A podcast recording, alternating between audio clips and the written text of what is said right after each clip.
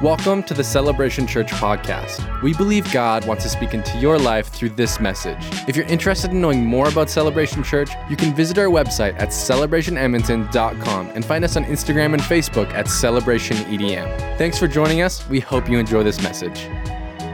Well, welcome to church, everybody. It's so good to be able to be with you here today. This has been a fantastic week of prayer, and today we're wrapping up the week of prayer with a uh, service tonight of worship and miracles. And hope you're able to really engage in prayer throughout the week with us. Um, but in light of that, we decided that we would do like a two part message here today. I'm doing part one with you this morning, and tonight Pastor Joel will be doing part two. And so I'm just believing for great things in our church, great things for your life, uh, especially tonight's service, uh, you know, with worship and miracles. I believe God's going to touch many people in a tremendous way. You know, I have this cane in my office, and um, it's my favorite cane. Not that I have a cane collection or anything, but it's my favorite cane only because of the story that it represents. You see, it's the story of a lady who used it for many, many years following an accident that took place in her life, and she needed it to walk around and, and to have stability, etc. And, and she'd have difficulty going upstairs and things like this. You know, her, her whole um, ability to walk and move was quite, you know, affected by the accident. But she came to a service here on an Easter Sunday.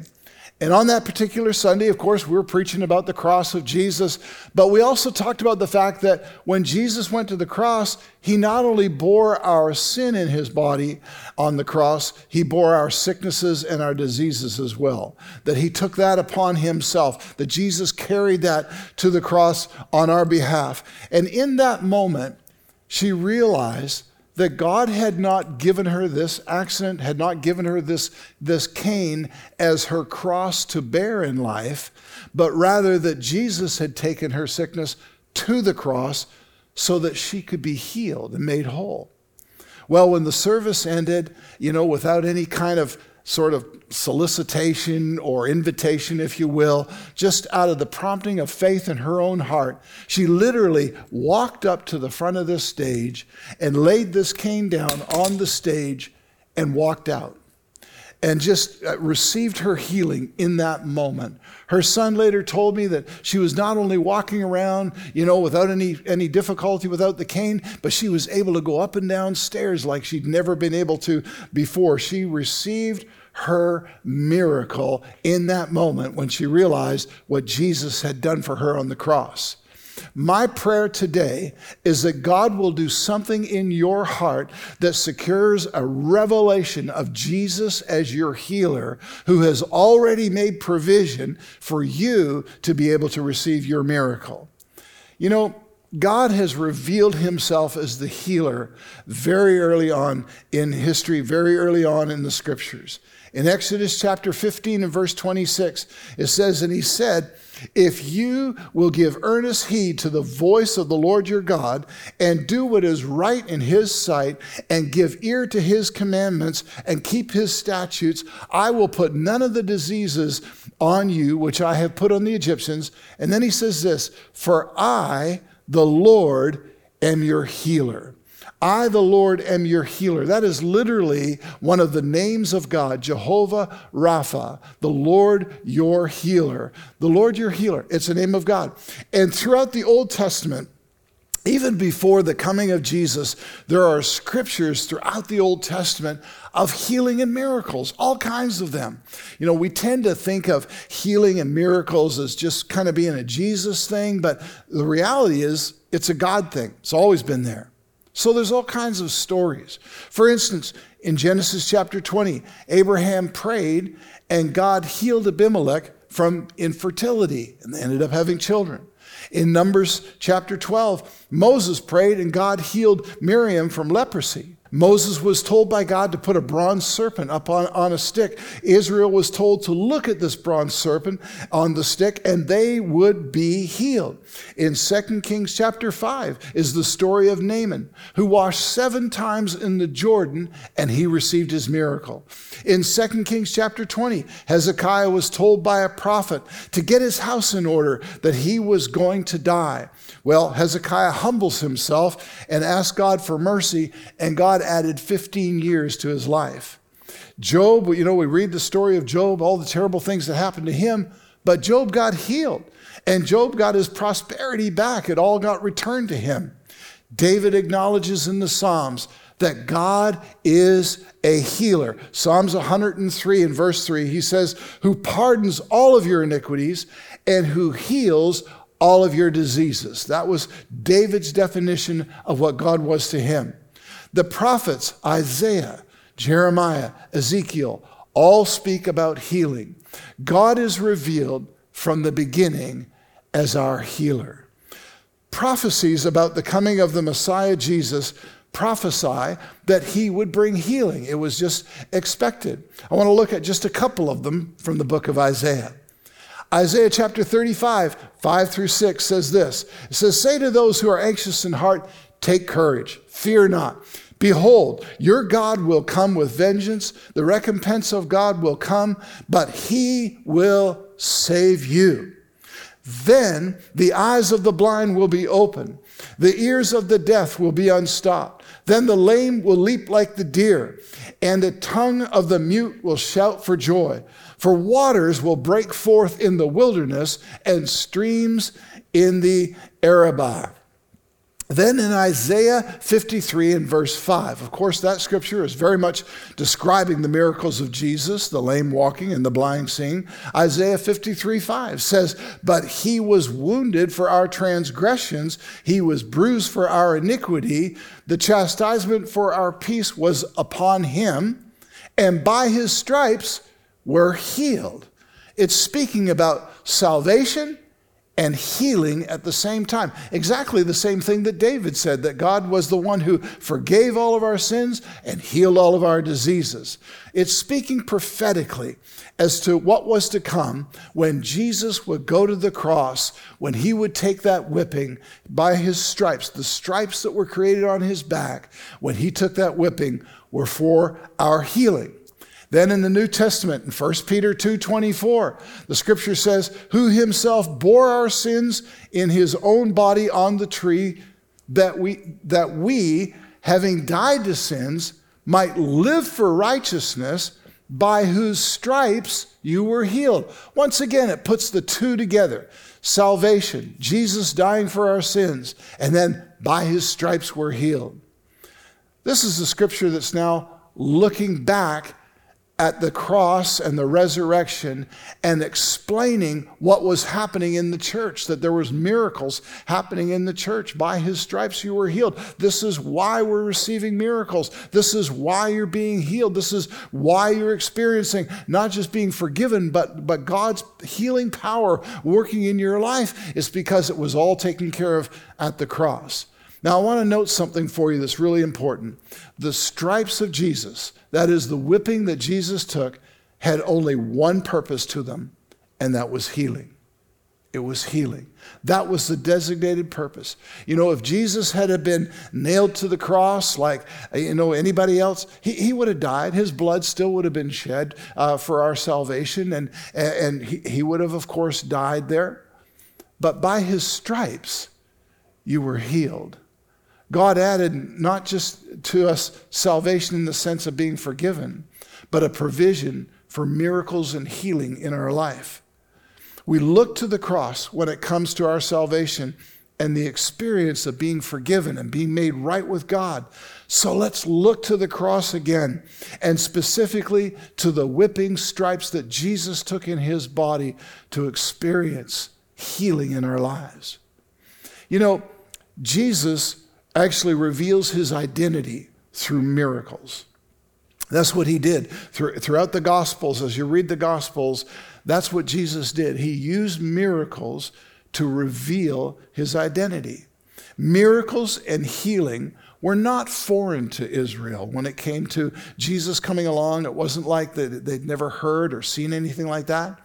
In fact, the belief at that time was that the Messiah would, that is the Savior of the world, would, would do certain miracles, certain types of miracles in order to reveal himself. Miracles that the Jewish religious leaders, the Jewish rabbis, teachers, if you will, of that time could not do. But when the Messiah comes, he'll be able to do them.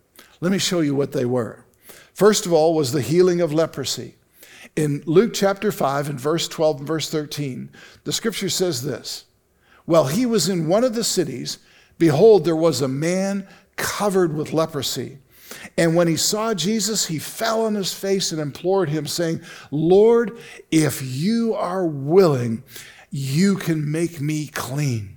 And he stretched out his hand and he touched him, saying, I am willing be cleansed. And immediately the leprosy left him. I love this verse for a number of reasons, but one of the things I love in it is, is this man who's got leprosy asks the question that a lot of time is in the heart of believers, and that is, Lord, are you willing? And look at his answer. I am willing. I want you to know something. God is willing to bring healing into your life.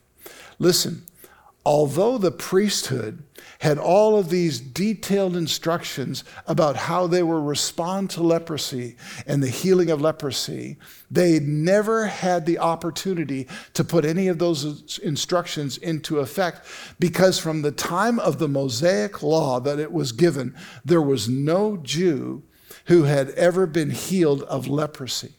And so there was from Moses instruction if somebody's healed from leprosy, here's the whole process and procedure.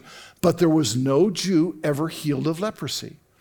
As a result, it was taught by the rabbis that only the Messiah would be able to heal a Jew who would have leprosy, a Jewish person with leprosy.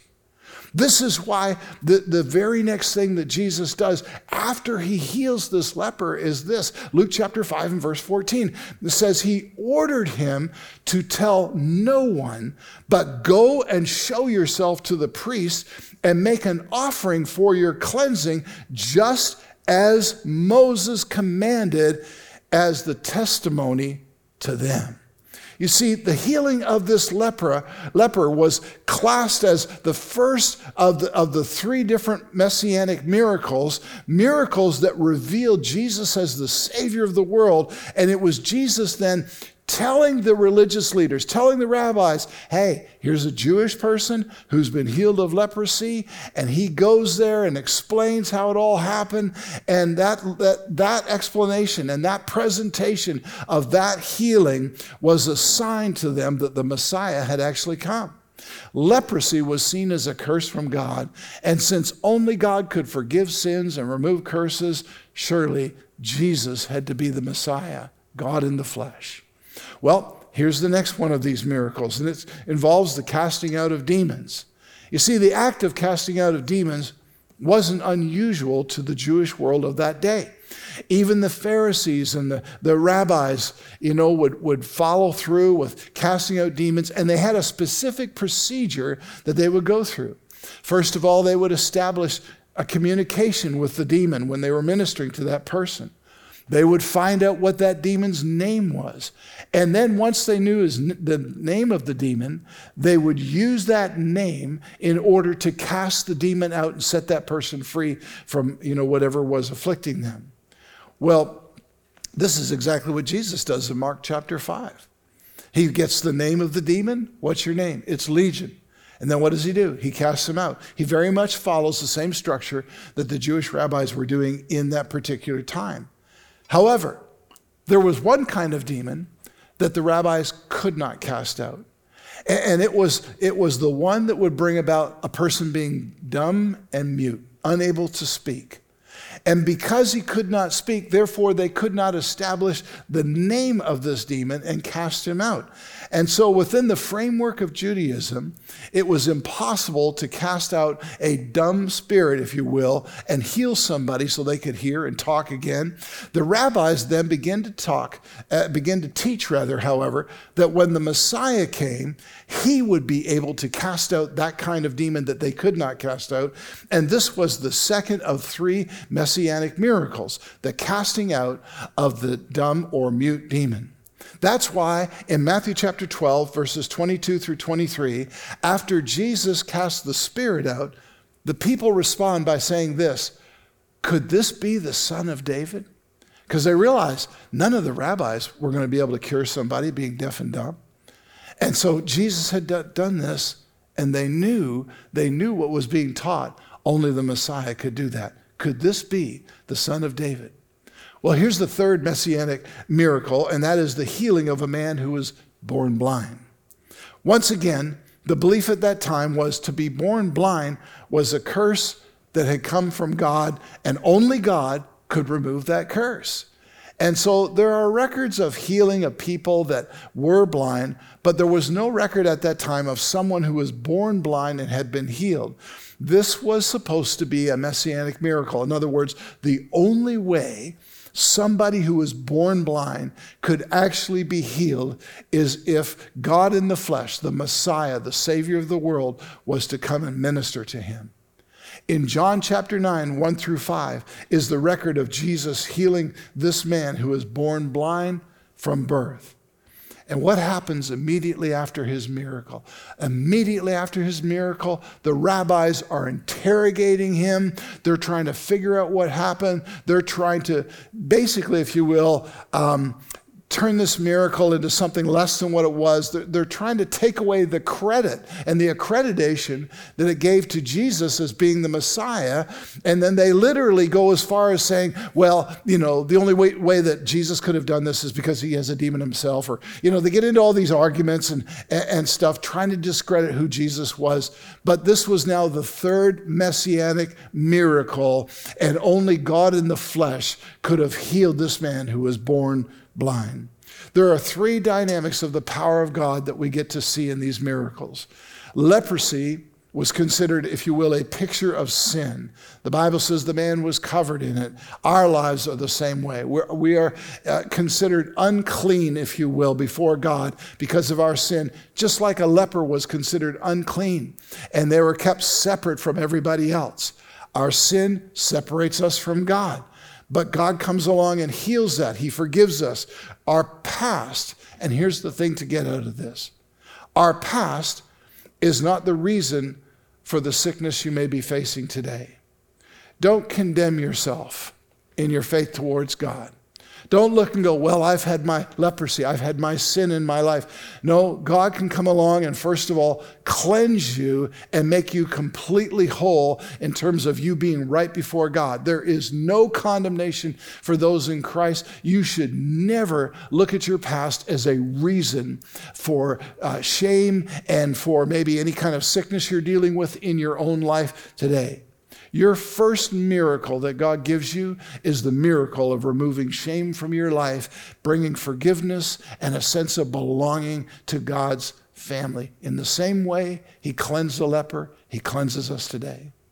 The second miracle, the demonic one, uh, this was actually a reason for sickness. Jesus healed somebody bent over, walking all crippled over, and he identified it as a spirit, cast the spirit out, and this woman was able to stand uh, upright again. Maybe you're saying to yourself, you know, I think the devil did it. I think I'm just under a demonic attack. I think the devil is making me this way. Know this there is no devil that Jesus doesn't have authority over and, and that he cannot, uh, you know, cast out of your life and set you free from that has any kind of permission to continue to affect your life in, in when it comes to sickness. How about the blind man that was born that way, if you will? You know, it's, it's one thing to be healthy and become sick and, and then believe for healing. It's another thing to be born that way as this man was. Just because you might be facing a sickness in your life that you're like, well, this has always been with me, doesn't limit God and doesn't need to limit your faith that God can't heal you and turn that around in your life. Even if you were born with a sickness, don't accept it as a life sentence. Instead, speak the promises of God over it and trust Him for your miracle of healing. In Matthew chapter 4, verse 23, the scripture says this that Jesus was going throughout all of Galilee, teaching in their synagogues and proclaiming the gospel of the kingdom and healing every kind of disease and every kind of sickness among the people. I just love that verse. Every kind of disease and every kind of sickness. Jesus never turned anybody away who sought for healing. Healing, signs, wonders, and miracles were all part of his ministry, and he literally became known for this. This is why he would have the crowds. He was known to such an extent that people sought him out for healing. Jesus never once told anybody that God has put this sickness on them in order to teach them a lesson or some kind of act of retribution because of something that they had done. You should never look at sickness in your life as some kind of act of God, you know, against you, some kind of judgment on you, some kind of lesson he's trying to give you. Never once did Jesus ever refer to sickness in that way. And Jesus is the same yesterday, today, and forever. Now, Jesus gifted the church to minister the gospel with healing and miracles. He's gifted the church to do that. When you read the Gospels, there's this transition of ministry, if you will, where now the 12 disciples were about to go and minister the kingdom of God, teach the gospel, and minister healing and miracles in the name of Jesus. And uh, then, as the church got established, healing and miracles are just, and signs and wonders were just accompanied the ministry of the gospel. It was like where Jesus is being preached, people are being healed. That, that's literally the environment that, that the gospel was launched in. In Matthew chapter 10 and verse 1, it says that Jesus summoned his 12 disciples and gave them authority over unclean spirits to cast them out and to heal every kind of disease and every kind of sickness. Notice that it was the same thing that was on Jesus' life that got commissioned onto these uh, 12 apostles every kind of disease and every kind of sickness. Not only do we see the disciples going around ministering healing and, and ministering miracles, but they were doing this before Jesus went to the cross. But after the resurrection, now it was the church that was ministering healing and very much a part of obviously preaching the gospel. But now that same ministry of, of healing and miracles and signs and wonders was placed not just on the 12 apostles, but on the church. These things were prominent when Jesus commissioned the church to preach the gospel. Mark chapter 8 and verse 15. He said to them, Go into all the world and preach the gospel to all creation. This is the commission that Jesus gives to his church. He who has believed and has been baptized shall be saved. He who has disbelieved shall be condemned. These signs will accompany those who have believed.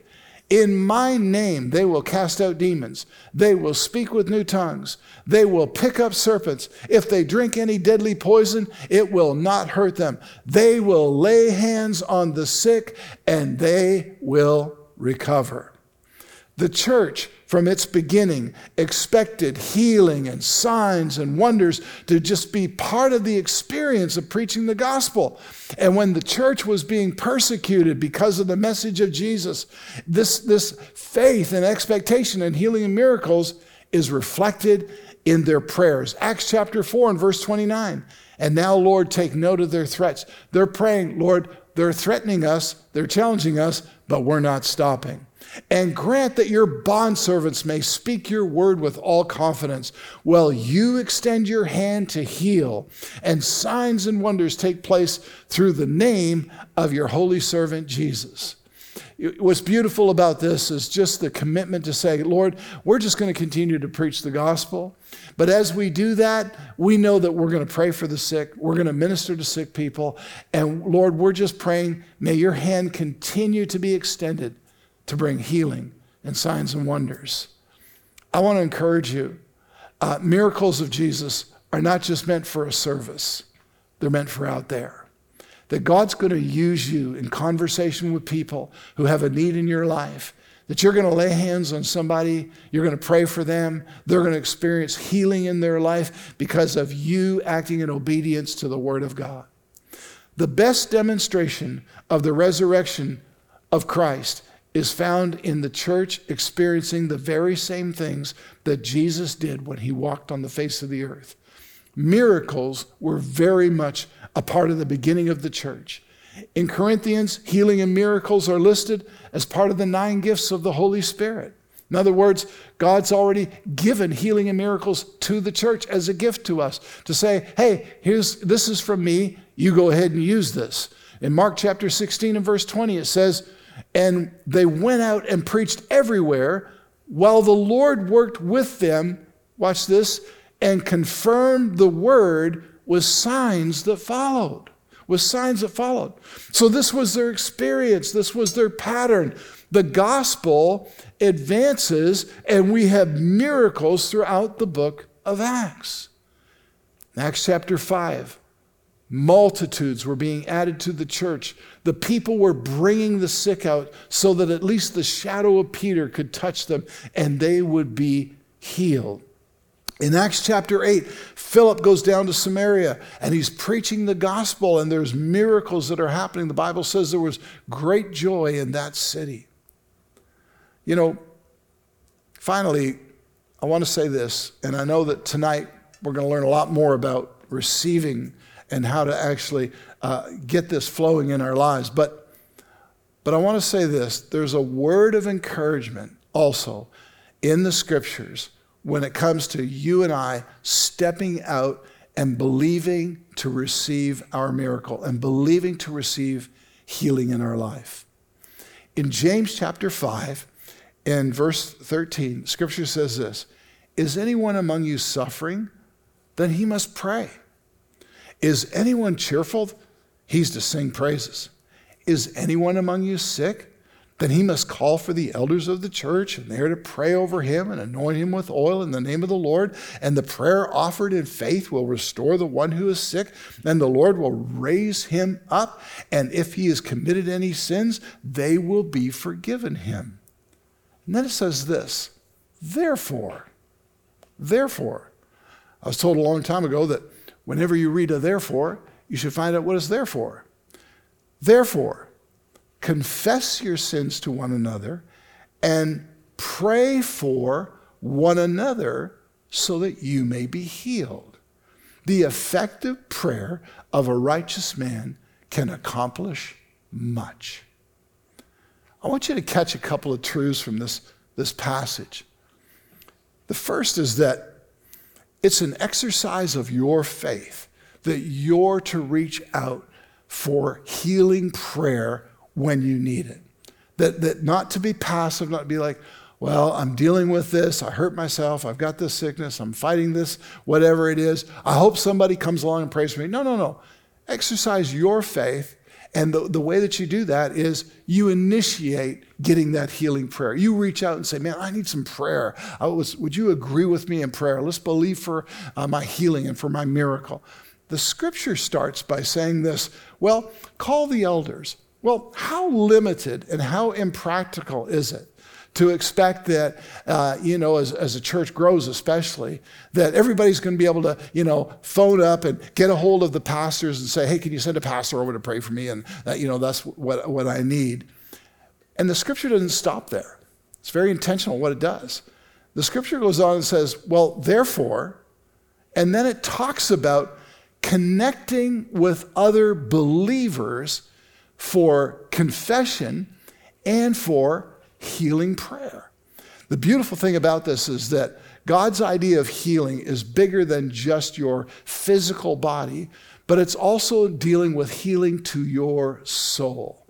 That sometimes there's things in our life where it's like, I need to confess. I need to confess this is what I'm struggling with, this is what I'm going through, this is what I'm feeling, this is, you know, this is the anger in my life, this is the bitterness, this is what I'm offended about, this is what has hurt me, or whatever. God wants to heal you soul and body.